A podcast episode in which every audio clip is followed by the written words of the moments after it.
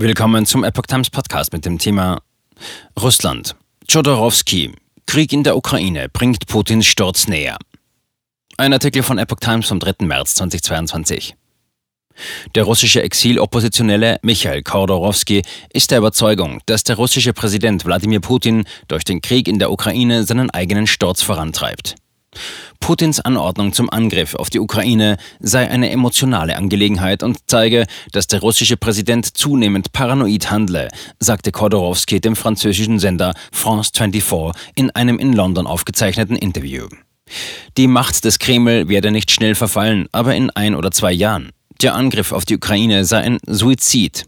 Putin werde selbst dann nicht obsiegen, wenn seine Truppen die ukrainische Hauptstadt Kiew und die östliche Großstadt Kharkiv einnehmen, sagte Khodorowski.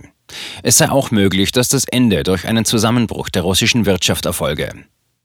Der Kreml-Kritiker und einstige Oligarch Khodorowski war lange Zeit Russlands bekanntester Häftling. Er saß von 2003 bis 2013 in Haft. Seine Anhänger sagten, der Prozess gegen Khodorowski sei geführt worden, weil er Putin in die Quere kam. Vor seiner Verhaftung hatte Khodorowski als Chef des Ölkonzerns Yukos Putin aus nächster Nähe kennengelernt. Mit dem Angriff auf die Ukraine habe Putin einen historischen Fehler begangen, sagte Khodorowski weiter. Es gebe bei ihm Anzeichen einer paranoiden Senilität, aber Putin sei im klinischen Sinne nicht verrückt.